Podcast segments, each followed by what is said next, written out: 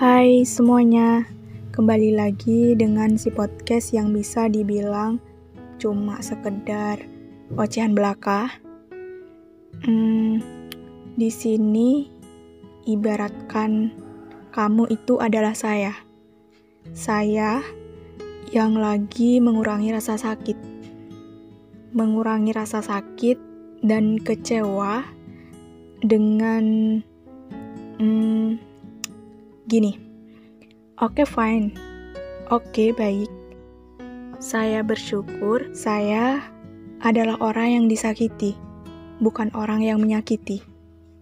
Sebelumnya, perlu kita ketahui bahwa orang yang menyakiti itu lebih buruk loh daripada orang yang disakiti.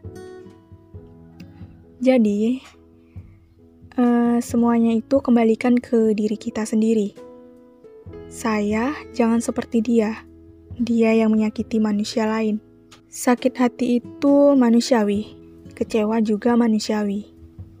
Tapi, hmm, biarkan dia menyakiti saya.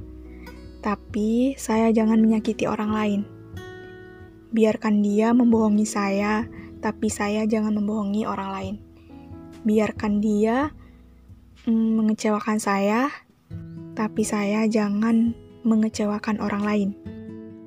Ada yang kayak gini, jadi dia di diri orang lain. Contohnya gini, saya tidak bisa memiliki dia yang tulus, dia yang baik, dia yang nyaman, tapi jadilah saya yang bisa menjadi dia di diri orang lain. Saya yang bisa menjadi orang yang tulus, orang yang baik, orang yang nyaman di diri orang lain. Dan saya juga emang pernah disakiti, dikecewakan, dan segala macam oleh dia. Tapi saya nggak boleh jadi dia di diri orang lain.